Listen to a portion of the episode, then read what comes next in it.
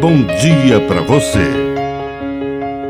Agora, na Pai Querer FM, uma mensagem de vida. Na palavra do Padre Dirceu Reis. Jesus revelou que até Deus trabalha. Trabalhar nos torna semelhantes a Deus.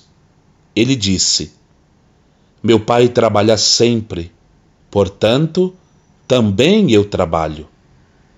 Jesus, o carpinteiro de Nazaré, trabalhou até os 30 anos antes de sair como profeta itinerante e viver uma vida de pregador.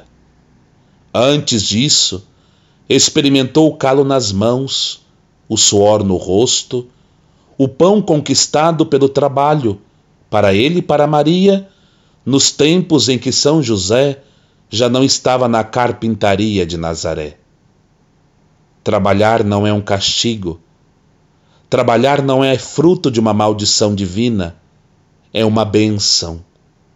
Por isso, quem trabalha, reconheça o dom de Deus. Que a benção de Deus Todo-Poderoso desça sobre você, em nome do Pai, e do Filho, e do Espírito Santo. Amém. Um bom dia para você.